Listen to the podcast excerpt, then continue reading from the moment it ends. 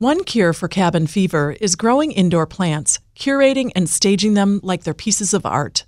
I'm Lisa Hilgenberg of Chicago Botanic Garden with your gardening tips for the week. Potted plants can sit on the floor, a shelf, or kitchen counter. They can be suspended from the ceiling or attached to the wall.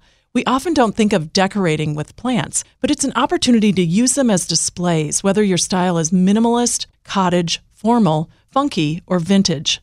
An old fashioned mother in law's tongue or snake plant has become popular again. The foliage is dramatic and it looks like a contemporary sculpture, adding verticality to any empty corner.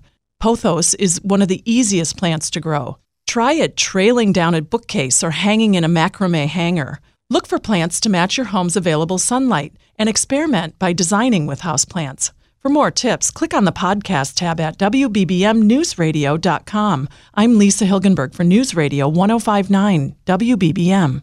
Why? Why? If you Why? have T-Mobile 5G home internet, you might be hearing this Why? a lot. Why? Every time your internet slows down during the busiest hours. Why? Why? Because your network gives priority to cell phone users. Why? Good question. Why not switch to Cox Internet with two times faster download speeds than T-Mobile 5G home internet during peak hours? Okay. Stop the whys and visit cox.com slash 5G home for details. T-Mobile prioritizes certain T-Mobile phone users over home internet users during times of congestion.